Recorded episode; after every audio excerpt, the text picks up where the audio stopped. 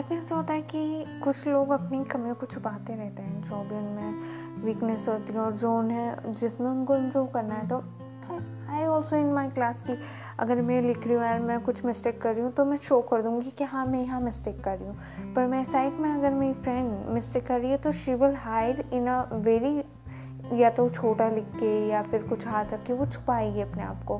But I was like presenting self तो उन, इस चीज़ के फ़ायदे नुकसान दोनों होते हैं। फ़ायदा इन द सेंस कि क्योंकि मैं अपनी कमियाँ बता देती हूँ तो जो हेल्प करने नेचर वाले अच्छे इंसान होते हैं, जो चाहते हैं दूसरों की मदद करना, पर उन्हें पता नहीं होता कि सामने वाले की प्रॉब्लम क्या है तो वो हेल्प नहीं कर पाते। जब उन्हें पता चल जाता है कि इंसान को इस चीज़ में वीकनेस है या वो इस चीज़ में हेल्प चाहता है तो वो करेंगे। बट सेकेंड प्लेस उन लोगों की भी होती है जो आपको नीचा दिखाने में पीछे नहीं आते। मेजोरिटी ऑफ़ लोग मेजोरिटी ऑफ़ पीपल आपको ऐसे मिलेंगे जो आपकी वीकनेस को जान के उसका मज़ाक उड़ाने में पीछे नहीं हटेंगे। उन्हें देखेंगे और उसका जम के मज़ाक बनाएँगे चार लोगों के सामने। तो दुनिया में हर तरह के लोग हैं, अच्छे, बुरे।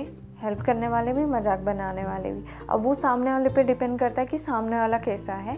बट या अगर आपकी क्वालिटी है कि आप एक्सप्रेस नहीं करते जो मज़ाक उड़ाने वाले लोगों के पास तो plus point and second point minus point वहाँ हो जाएगा जब आप हेल्प करने वालों से भी हेल्प नहीं कर पा, ले पाएँगे। सो इट्स ऑन यू कि आप अपनी वीकनेस को एक्सप्रेस करते हो या नहीं हो. In my condition I always express my weakness जहाँ पे मैं इम्प्रूव करना चाहती हूँ. And I advise other to कि छुपाने वाली चीज़ें नहीं होती.